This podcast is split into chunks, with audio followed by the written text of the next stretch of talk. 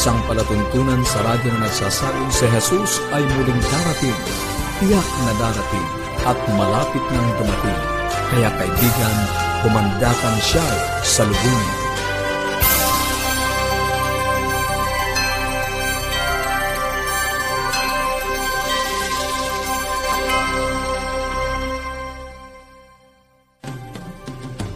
Maligaya at puno ng pag-asang pakikinig muli mga kaibigan. Kami po ang inyong mga lingkod dito sa Tinig ng Pag-asa, Pastor Nar Caranza. At Meloong. Nag-aanyaya na samahan nyo kaming muli sa loob ng 30 minuto upang atin pong pag-usapan, talakayin ang mga bagay na makapagpapasigla, makapagpapabuti ng ating relasyon sa ating mga tahanan sapagkat ang ating mithiin sa ating pamilya ay maging malusog, malusog masaya, maunlad at, at banal. banal. At yun ay mithiin, Pastor Nair, ng Panginoon sa ating mga sambahayan.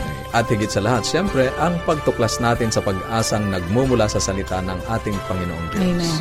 Pinabati natin ang ilan sa ating mga tagapakinig, si uh, Corazon Balansag at Merlinda Monahan Wagan. Maraming salamat sa inyong pagsubaybay.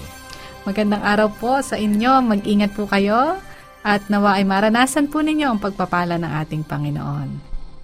Kami po ay patuloy na namimigay ng mga aklat at aralin sa Biblia. Kung nais niyo pong makatanggap, makipag-ugnayan po kayo sa amin. Maaari niyo pong i-text ang inyong kompletong pangalan at kompletong address para po talagang makarating sa inyo itong mga aralin at mga aklat na ito. Ito po ang ating mga numero. Sa Globe, 0917-1742-777. At sa Smart, 8536 0968-8536-607. Pwede rin po kayo magpadala ng mensahe sa ating Facebook page forward slash AWR Luzon, Philippines or mag-send ng email sa connect at adventist.ph. At para naman po sa mga karagdagang Bible study resources na readily available, maaari niyo pong i-visit ang bibleschools.com forward slash Central Luzon. Meron po tayong mga aralin dito na para sa bata, meron din naman pong para sa adult. Ang ating mga pag-uusapan sa bahaging buhay pamilya, ipagpapatuloy ang paksang ating pinasimulan, It's Good to Be Me, at ang pagtuklas natin sa katotohanan mula sa salita ng ating Panginoong Diyos ay ang ikapitong bahagi ng paksang ang pagbabalik ni Jesus, ang parusa sa masasama. Ngayon po ay ipagpapatuloy natin. Ano nga po ang ating series dito sa Bahaging Buhay Pamilya? Ideas to Invigorate Relationship.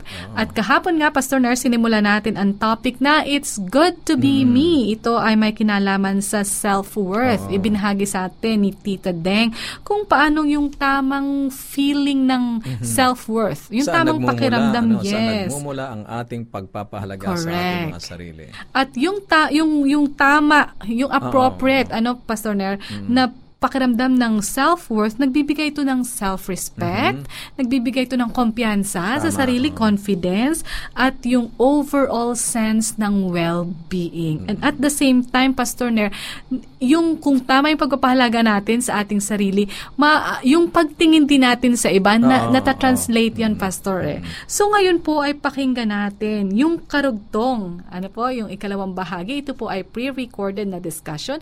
Welcome po sa Bahaging Buhay Pamilya pamilya. Tita Deng? Kahapon, pinag-usapan natin ang tungkol din sa maligayang tinatanggap ang sarili, self-acceptance yon. At totoong pagpapahalaga sa sarili. So, talagang self-worth. Yan, pinapahalagahan mo. Na pag merong ka talaga nito, yung need na ito at na-nourish ito, nagbubunga ito ng panloob na pagdiriwang. At doon mo sasabihin niya, hey, it's good to be me. Yan. Ako'y natutuwa. Ako. Ito ako. Yan. Mm-hmm. I'm very happy to be me. Yan. Bakit kaya importante yung pagpapahalaga sa sarili? Kasi bawat sosyedad, meron silang unwritten criteria kung paano nila sinusukat mm-hmm. ang, ang halaga ng isang tao uh, although merong pagkakaiba-iba sa ano, pero meron talagang uh, common denominator yan eh. Sa mga ibang lugar, mas pinahahalagahan ng mga lalaki na mga anak. Mm-hmm. Kaysa yes. sa mga babae. Mm-hmm. Mm-hmm. Lalo nung unang panahon. Kasi sasabihin nila, yan ay pwedeng magbukid, yan ay maghanap buhay. Ang asawa, ang babae, mag-asawa ka na lang. Sasabihin Diyan ka lang yan. naman sa bahay. Oo, kaya paano ng klaseng self-worth naman ang mga babae pag ganun, di ba? O yung iba naman, yung personal characteristics, yun ang mga standard nila. Kung magaling ka, maganda ka, kung ikaw ay mayaman, kung meron kang mga ibang, iba, ibang klaseng kakayahan, ay, sasabihin nila, ay, maging successful ito. Eh kung, tat- kung tatahitahimik ka, wala kang pera, wala na lang pala akong halaga. Yan. Tapos yung sobrang daming karanasan na katulad ni Jason na ang sasakit ng mga salita ang sinabi sa iyo. Alam mo, nakaka-apekto yun sa tao. Grabe. Kasi alam natin, from the child, uh, from the time a child is born, sila ay nakatingin na Mhm. nakikinig sila. At talagang iniipon nila lahat yung mga naririnig nila, nakikita nila na kung paano view ng ibang tao sila. At ang tanong nila lagi, ako ba'y mahalaga? Yan, may question mark lagi sila. Kasi ang mga bata talaga, they struggle with the sense of self-worth. Lalo na kung ang parents, merong mga unrealistic na expectation. Alam niyo yon Yung laging sasabihin ng magulang, lalo na pag pumapasok ng mga bata, oy, dapat 100 lagi ha, perfect ka, may 100 pesos ka pag naka 100 ka. Tapos Grabe. i-compare ka pa ma'am sa Yun, ibang bata, sa mo. Yes. unrealistic. Oo. Tapos, kahit, kaya, hindi naman ganun kaano ang anak natin. Ay tapos may ganun tayo, pinpuwersa natin na, eh, bakit kaya ni, ano, bakit Yeah. ikaw hindi mo kaya yan? Eh, hindi kita ipinanganak na bobo, ha? Tandaan mo, yung mga ganun. So, lumaki yung bata na ganun hanggang college. Tapos, ang feeling niya, hindi siya maka-measure up doon sa expectations natin. So, Right. ma-discourage siya na ma-discourage. Kaya marami tayong mga nadidepress na mga bata. Batang-bata pa lang yan. And ma'am, very timely yung topic natin kasi Yeah. ngayon po ito talagang kinakaharap natin ngayon eh. Ang dami ngayong Mhm. mga kabataan pa lang ang depressed na ang Yeah. Yes. Kasi yung self-worth, yun pala talaga sa tahanan itinuturo yan. Unang-una talaga kasi naririnig, nakikita sa atin ng mga magulang, mga tita, mga lolo, mga lola, yung mga ganun ba.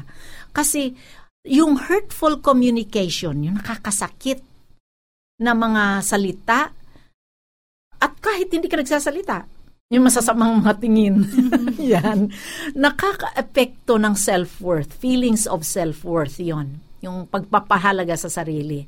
Kasi, ang alam ninyo, kahit tapos na, matagal na, years na ang nagdaan, ulit-ulit yun bumabalik sa isip niya, sasabihin ng bata na ngayon tumanda na, sasabihin niya, ay, sinabi sa akin noon. May matanda na kong ganyan eh. Nung bata ako, lagi, may nagsabi sa akin na, sintunado ka naman, sabi sa akin. Hindi daw ako, alam mo, maganda ang boses mo, magsalita lang, pero hindi sa pagkanta, sabi ba naman sa akin. So, all those years, hindi talaga ako kumakanta na, yung mag-isa. Mhm. Aba, nung madiscover naman ako sa choir, na ako pala'y nakakakanta din, kasi pinilit-pilit naman ako na umaten ng choir. See, ibig sabihin, Yes. it, it comes back. Eh, college na ako, no? Ako nag-choir. O, a fourth year high school muna. Tapos hanggang college na. Kaya sabi ko, malaki ang impact ng hurtful communication. So, dumako tayo dun sa positibo Okay. building worth in others begins in the home, unang-una, and with the understanding na ang lahat ng tao ay nilikha na may halaga, mahalaga. Amen. And they deserve to be treated with dignity and respect. Ano man itsura niyan. Correct. Sabihin natin may Down syndrome na bata yan. Mhm. Okay? Sabihin natin yung batang iyan ay ah, nagkaroon ng polio o kung ano man. Iyan ay talagang may halaga sa harap ng Diyos. And human worth is intrinsic. Talagang nung nilikha ng Diyos ang tao, very ano talaga siya special ang pagkakagawa. O, di ba? Kung tayo, na, marami sa atin naniniwala sa Creator God, na hindi lang basta niya sinalita nung sinabi niya na magkaroon ng tao. Talagang uh, pinong-pinong pagkakagawa. So it's not based on achievement o kaya performance o kaya anumang criteria na ibinigay ng pamilya o sosyudad. Kasi talagang balikan natin. Kung tayo ay naniniwala na merong Diyos na lumikha sa atin, tayo ay may halaga. Kasi Amen. kaya ngayong araw, take a few minutes na ipicture ninyo ang inyong, yung bawat member ng family ninyo. Yan man ay tita, kahit mga lolo, mga lola, mga anak. How will you treat them to best convey the high esteem in which you hold them? Paano mo siya ah, i-treat na yung parang madam, madaman niya na siya special? Okay? At makita na siya ay siya rin pahalagahan niya- rin niya ang sarili niya at magiging maligaya siya na ako ito. Alam niyo nung unang-una na pumuti ang buhok ko, ah medyo na ano din ako, sabi ko, nako. Eh ang bata ko pa noon, 31 years old ako nung mamuti ang aking buhok. Oh, kasi lahi ito eh.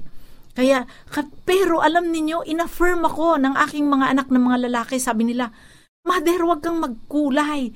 Ang ganda-ganda kaya ng puting buhok. Ah, kaya sila ang nagmana ngayon sa akin, mapuputi na rin ang buhok. Mga 30s na sila. Kaya, ibig sabihin, I was, ah, yung self-worth ko, ba, na-build. Kasi, sabi ko, hindi pala dahil sa puti na ang buhok ko, wala na akong halaga. Hindi na ako maganda. O sa, sa tingin ng asawa ko, akong pinakamaganda, syempre. And sa tingin ng Diyos, tayo, Amen. napakahalaga, napakagaganda. Kaya sabi nga sa Bible eh, I have loved you with an everlasting love. Ano man itsura natin, Yes. ano man ang naabot natin, o hindi natin naabot, Mhm. Ah, I have loved you with an everlasting love. Sana masabi din natin sa ating mga anak ng ganon, sa ibang mga kaibigan natin. O, di ba? Okay, bukas, another exciting na topic. Thank you so much po, Tita Deng. Gusto ko, Pastor Nar, i-highlight yung binanggit niya na ang self-worth is intrinsic. Ibig sabihin, whether may gawin ka or not. Yung parang ganun yun eh. Aha. It's natural. Ay, ano yun? It's natural. Ano po? Sapagkat tayo ay binigyan ng pagpapahalaga ng Panginoon. At saka Melo, kung ang ating panggagalingan ay sapagkat tayo ay nilikha ng ating Panginoon Yes. Diyos sa kanyang wangis, ab- talaga namang magkakaroon tayo ng pagpapahalaga sa ating sarili.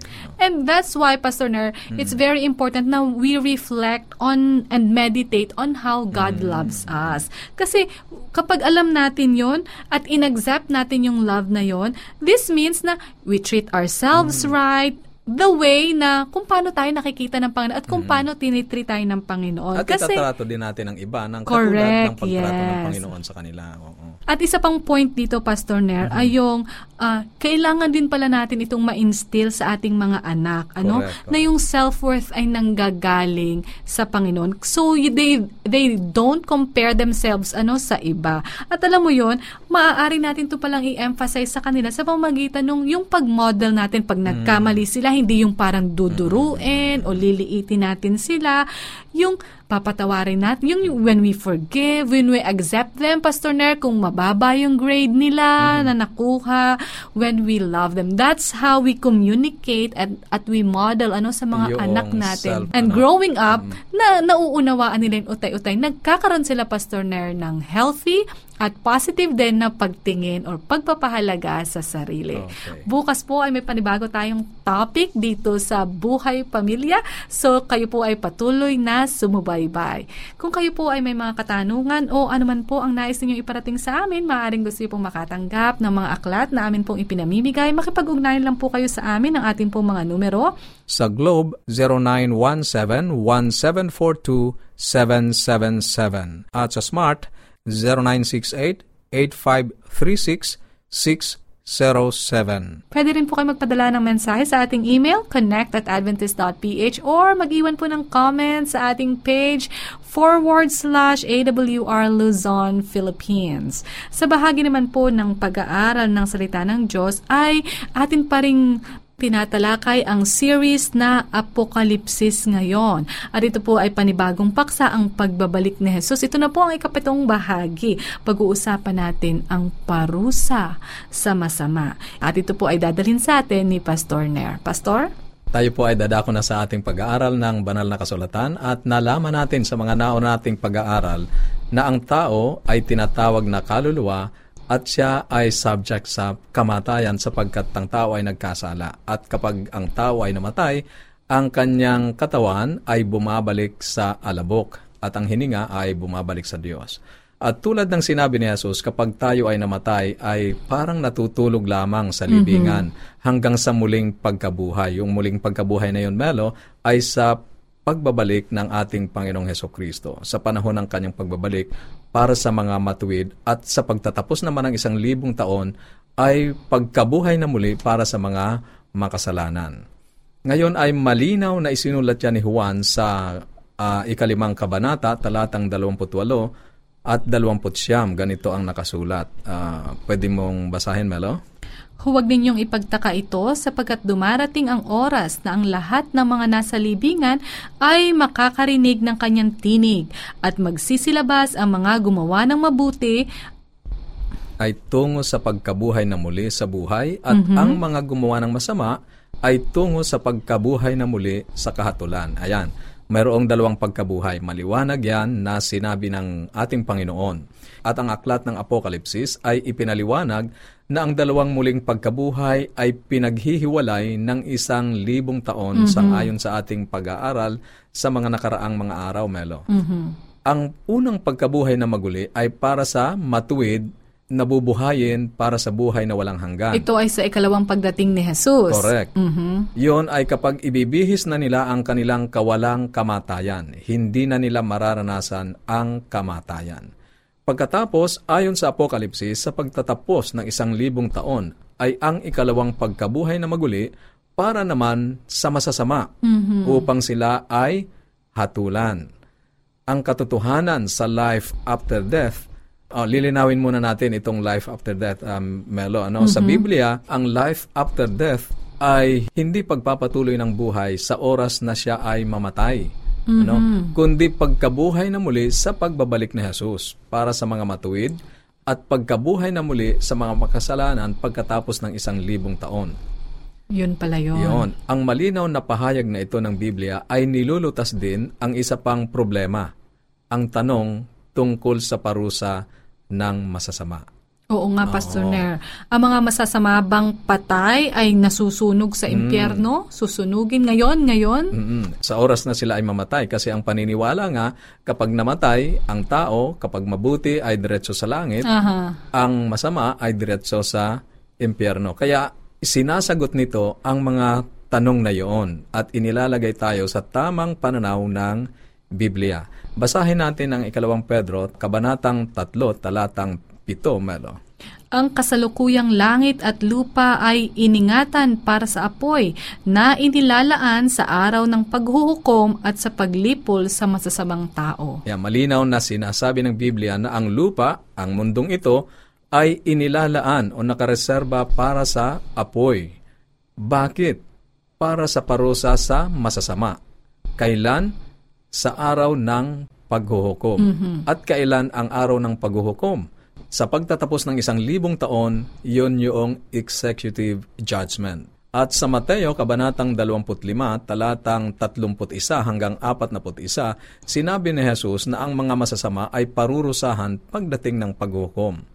Kaya sa mga talatang ito ay wala pa sila doon sa iniisip ng marami o paniniwala ng iba na nasusunog nagduro, na, oo, nagdurusa yes. na sa, uh, sa dagat-dagatang apoy o sa impyerno. Sa Apokalipsis Kabanatang 20, nakita nating itatapon sila sa lawa ng apoy sa pagtatapos ng isang libong taon. Ang masasama ay hindi pa pinarurusahan ngayon. Naghihintay sila, natutulog sa kanilang mga libingan para sa araw ng paghukom at pagkawasak. Sinimulan natin ang pag-aaral na ito na si Jesus mismo ay sinabi sa Juan uh, Kabanatang 5, talatang 28 at 29 na huwag ninyong ipagtaka ito sapagkat dumarating ang oras na ang lahat ng nasa libingan ay makakarinig ng kanyang tinig at magsisilabas ang mga gumawa ng mabuti, ibig sabihin ay mabubuhay, ay tungo sa pagkabuhay na muli sa buhay at ang mga gumawa ng masama ay tungo sa pagkabuhay na muli para sa kahatulan. Ano ang magiging parusa nila? Yun ba ay magiging buhay na walang hanggan sa impyerno? Masusunog ba magpakailanman ang masasama sa lawa ng apoy? Magbibigay ba ang Diyos ng buhay na walang hanggan sa kapwa masama at matuwid? Hindi. Bubuhayin niyang muli ang masasama upang tanggapin ang kanilang pangwakas na hatol, na kung saan ay magiging isang parusa na magdadala sa kanilang tiyak na pagkawasak. Tinawag ito ng Apokalipsis, Kabanatang 20, ah, talatang 6 na pangalawang kamatayan. Okay? Ang masasama ay mamamatay muli. Ang tanyag na katuruan ay pareho silang may buhay na walang hanggan. Ngunit ginugugol nila ito, Melo, sa magkaibang lugar. No? Yung mga maliligtas sa langit, buhay na walang hanggan. Ang mga mapapahamak sa impyerno habang buhay na sinusunog. Iyon ay hindi sinasang-ayunan ng Biblia. At ito ay ipinaliwanag sa Aklat ng Malakias, Kabanatang 4, Talatang 1 at 3 Melo. Ito po ang sinasabi, ang araw ay dumarating na gaya ng nagniningas na pugon, na ang lahat ng palalo at lahat ng gumagawa ng masama ay magiging parang ipa. At ang araw na dumarating ang susunog sa kanila, sabi ng Panginoon ng mga hukbo, ano pat hindi mag-iiwan sa kanila ng ugat ni sangaman, sila'y magiging abo, sabi ng Panginoon ng mga hukbo. Yan, napakaliwanag niyan, Melo. Ano? Hindi mag-iiwan sa kanila ng kahit na ugat. Ibig sabihin, ubos talaga.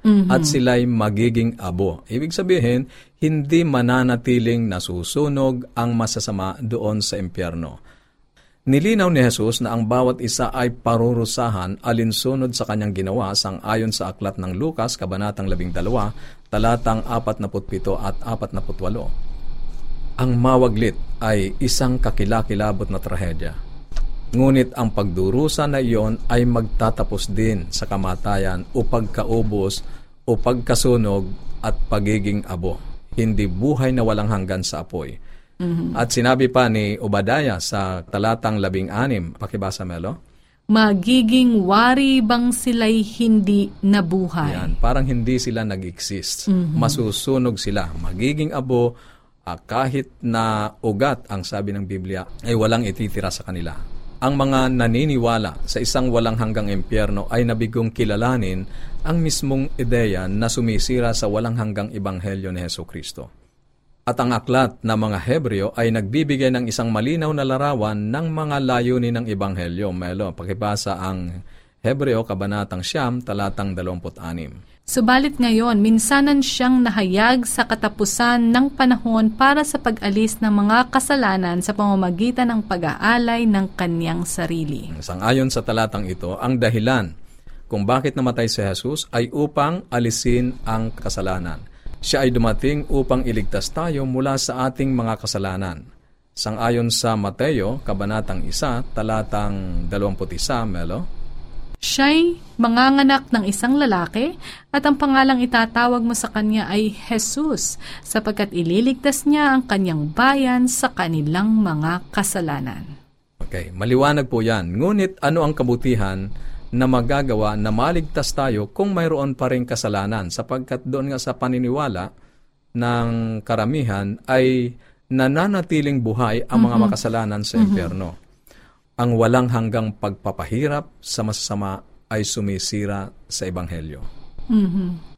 Ang ilan ay nagsasabi na kung ang masasama ay masusunog din lamang sa impyerno ng ilang saglit, ano?